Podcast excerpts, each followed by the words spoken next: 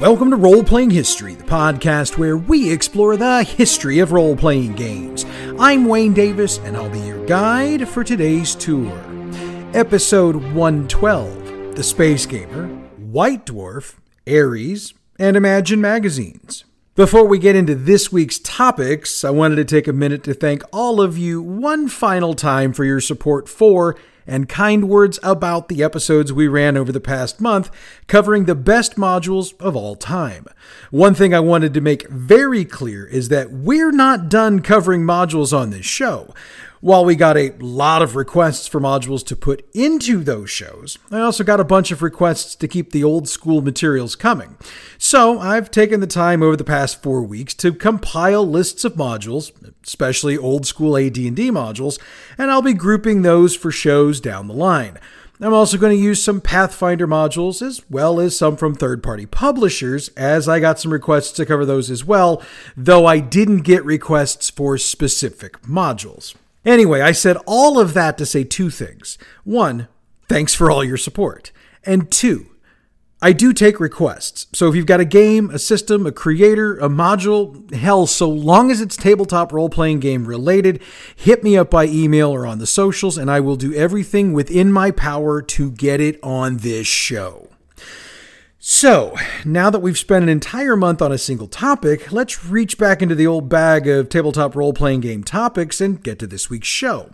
That means it's time to crank up the tour bus and get to the first subject.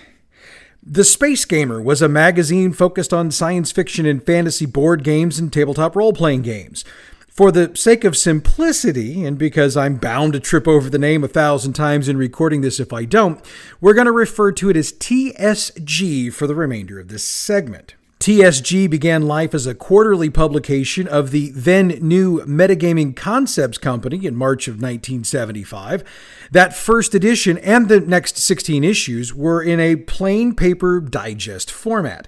And if you're curious about what exactly that looks like, there are dozens of pics online of not only TSG, but dozens of other magazines that either use or did use that particular format.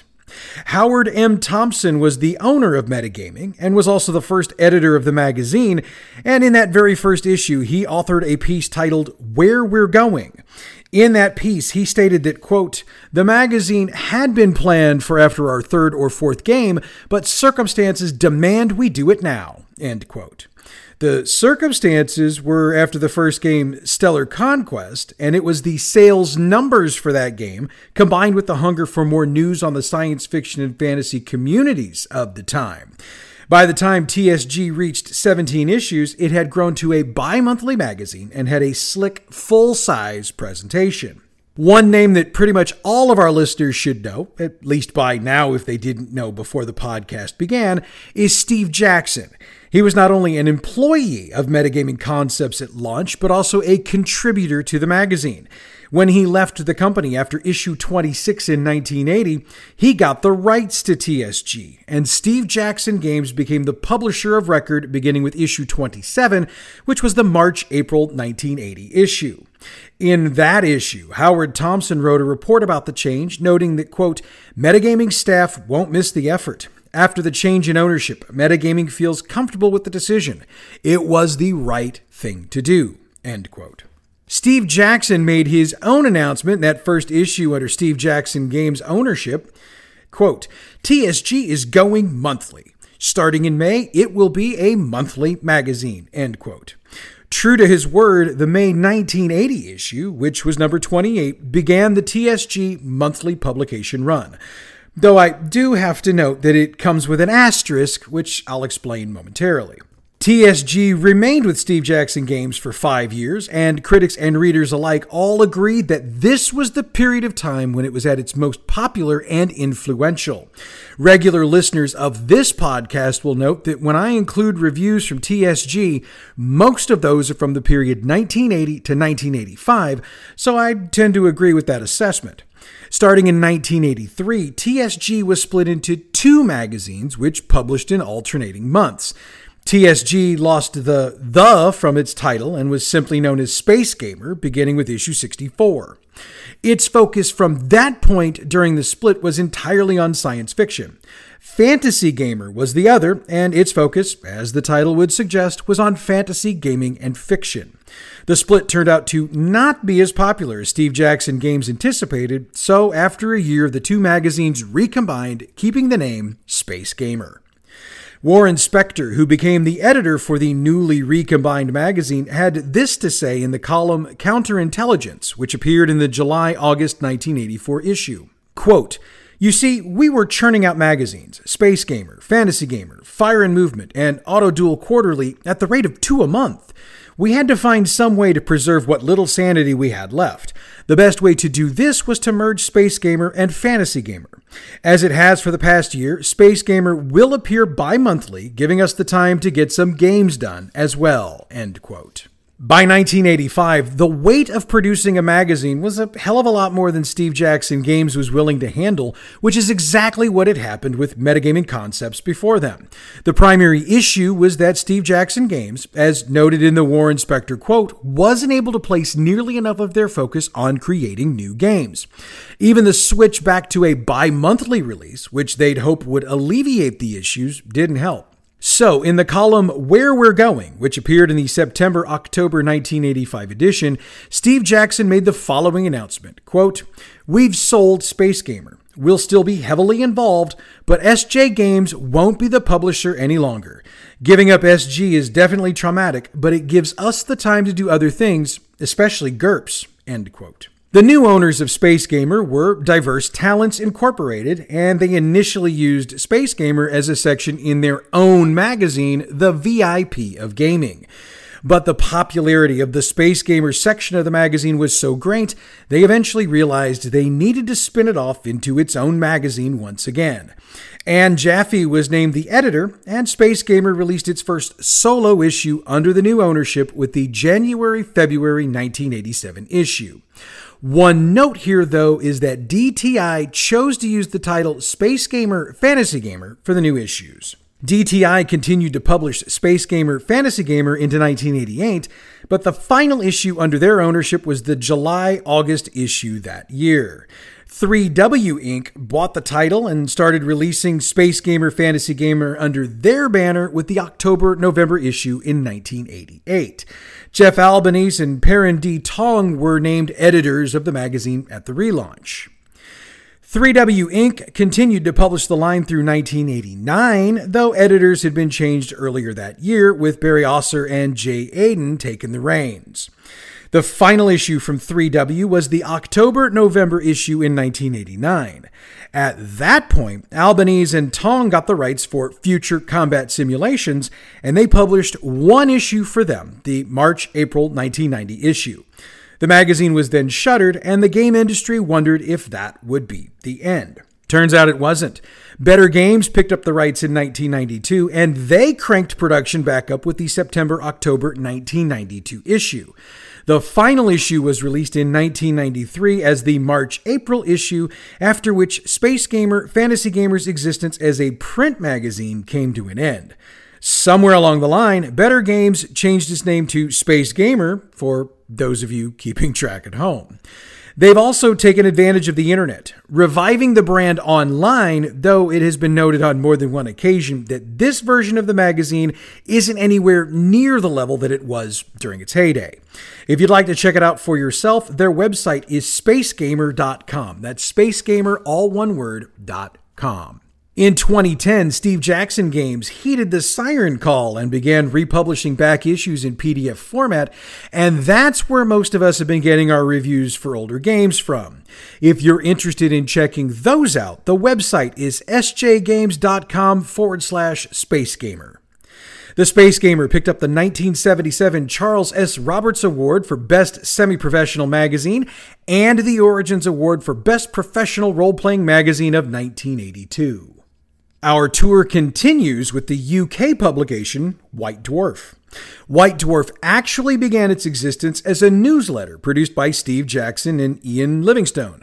called Owl and Weasel. It lasted for 25 issues beginning in February of 1975.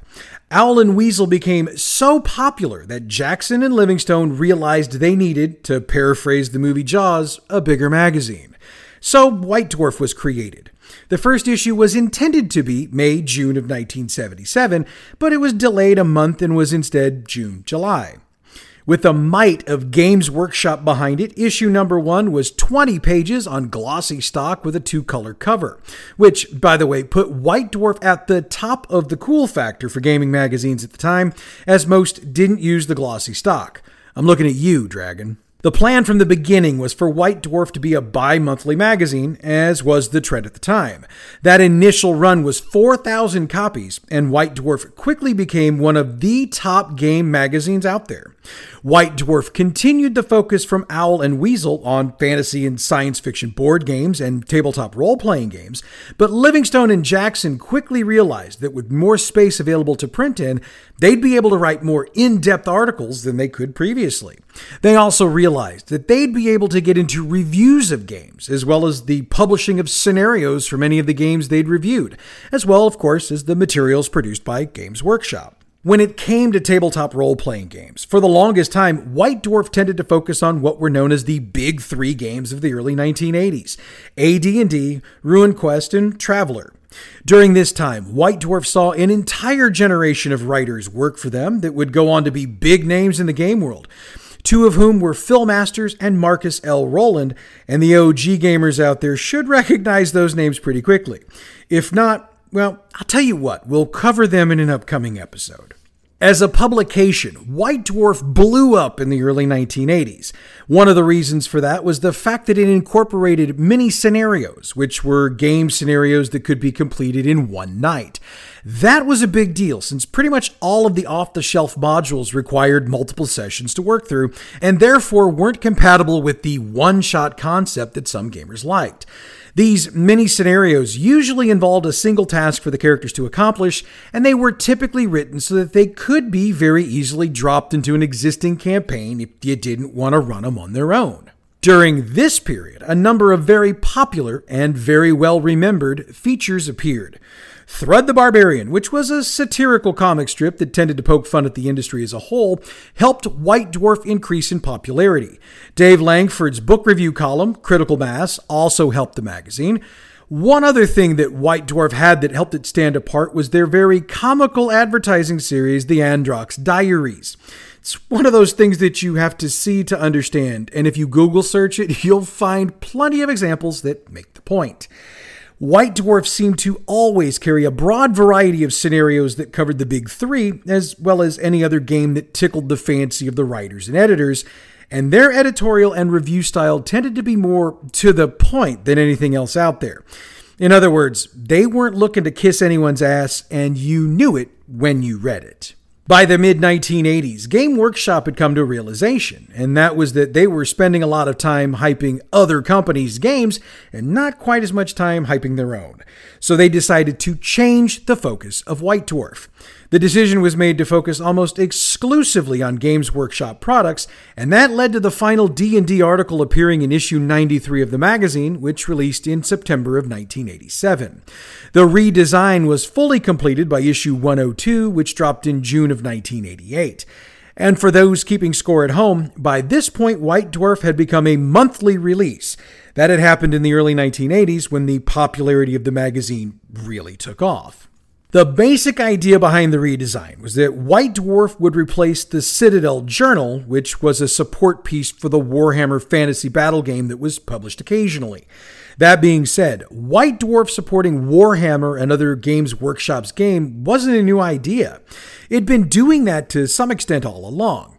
However, Games Workshop decided they'd rather use the entire magazine, for the most part, to handle that since it would allow for deeper dives into scenarios, pics of new miniatures hitting the market, and tips for building terrain and other builds to help the Warhammer player. In December of 2004, White Dwarf celebrated the printing of its 300th issue in the UK and North America. As part of the celebrations, every issue contained some special freebies, as well as articles detailing the history of the magazine, as well as the history of Games Workshop. One feature of White Dwarf that has remained a constant and constantly popular with readers since the redesign are the monthly battle reports.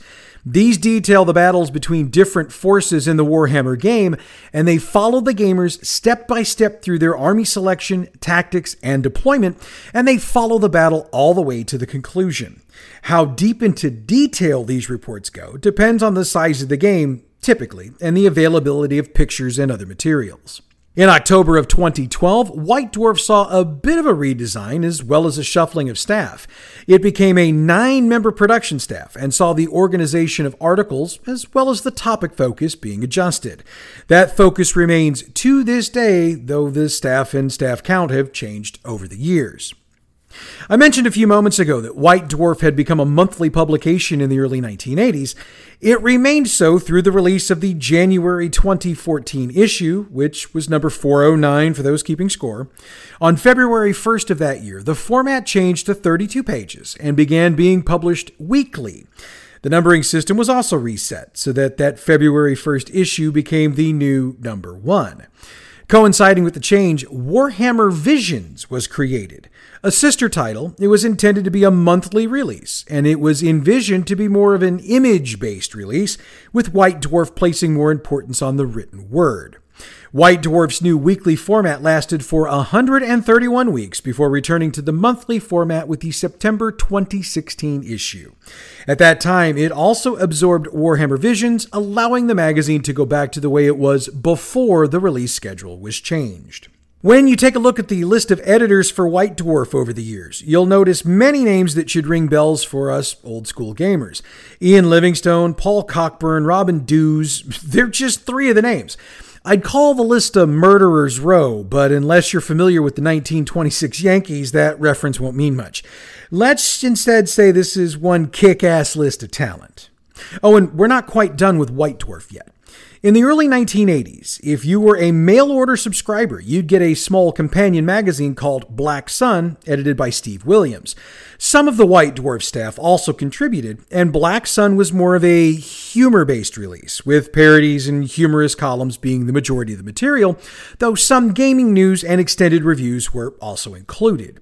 While Black Sun disappeared for a bit, it came back in the late 1980s with Tim Pollard acting as the producer, writer, and illustrator, though he did get help on occasion from other Games Workshop authors. Since the focus of White Dwarf had shifted to Games Workshop materials almost exclusively by this point, the focus of Black Sun did as well, and the focus moved to news, reviews, and new rules for current Games Workshop products.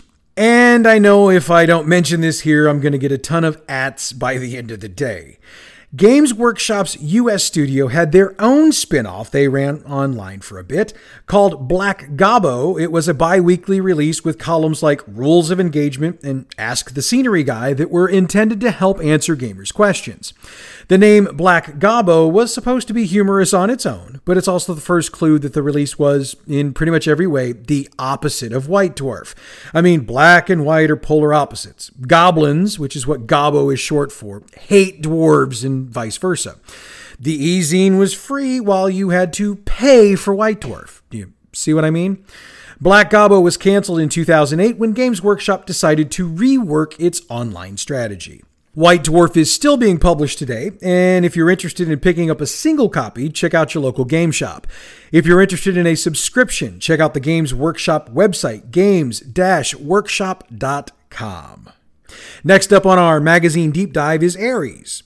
First published in 1980 by Simulations Publications Inc., Ares was considered by SPI as the science fiction counterpoint to strategy and tactics. The idea for Ares was to publish a game every issue, as strategy and tactics did, but with a focus on science fiction and fantasy, which S&T did not. By 1982, SPI had lost a bunch of money, and when they got too deep in the hole, they sold Ares to TSR. As Shannon Appelcline noted in his 2014 book Designers and Dragons, the 1980s, quote, TSR did very little with SPI's role playing games. Ares Magazine number 12, which was prepared by SPI and published by TSR, included a game called Star Traders, which was for use with Universe. It was the last support for that game system. As TSR turned further away from SPI's origins, Ares magazine soon became an Ares section in Dragon magazine. However, it didn't focus on the SPI games, but instead became a place to talk about TSR's own science fiction games, such as Gamma World and Star Frontiers. End quote. TSR would publish Ares from issue 12 in 1982 through issue 17 in 1984. With the Dragon Magazine April 1984 issue, Ares was, as we noted moments ago, folded into that magazine and remained there through the July 1986 issue. Counting the total from both SPI and TSR, 17 issues were published along with two special issues. Jerry Epperson reviewed the first issue of Ares for the May June 1980 issue of White Dwarf. He noted that both the magazine and the game inside it, called World Killer, quote, was a disappointment. It's uneven. Expect nothing but the best in serious science fiction writing here, and nothing but the worst from the games, end quote. Hamish Wilson chimed in for the July August 1980 issue of Phoenix. He noted it was, quote, well put together, end quote. His summary was that it, quote, lacks form, shape, and direction. Rather than being bold, uncompromising, and nailing its colors to the mast, Ares has, as it were, crept out into the open with some fiction, some fact, and some game, end quote. Obviously, if you want to see some of those issues of the standalone Ares, you're going to need to Google search and follow your way down the internet rabbit hole. For those who happen to have one of those CD collections of Dragon Magazine that were eventually taken off the market, you'll find the Ares sections from those on there. Last up on the tour this week is Imagine. This one comes from TSR Hobbies UK and was originally published in April of 1983. As has been noted by more than one writer over the years, Imagine was TSR's attempt to get their piece of the British magazine market. Imagine was published monthly between April of 1983 and October of 1985 for a total of 30 issues.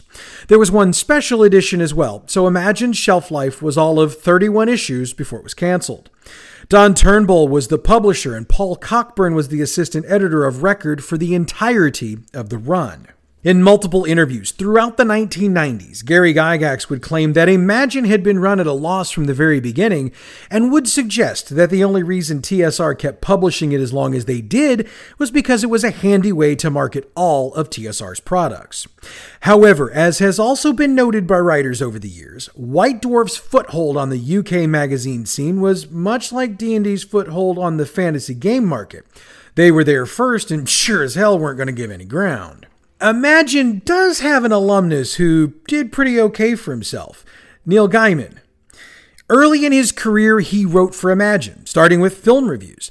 However, his very first published short story was also published by Imagine, May 1984's Feather Quest.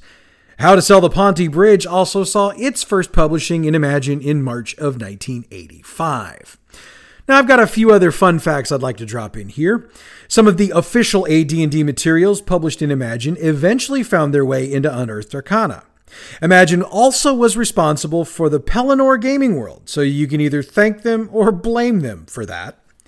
The classic adventure game comic, The Sword of Alabron, appeared in Imagine from issues 1 through 16 and was revived as Octor's Axe in issues 26 through 30. One more fact to drop in, you can decide whether it's fun or not. When some of the TSR UK staffers were let go because they were considered to be redundant after the cancellation of Imagine, they, as you might guess, got a little pissed off. For their revenge, they started their own publication, Game Master, with the idea being to keep the spirit of Imagine alive.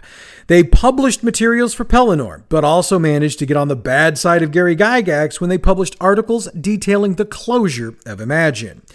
Game Master published five issues between October of 1985 and 1987 before it too shuttered.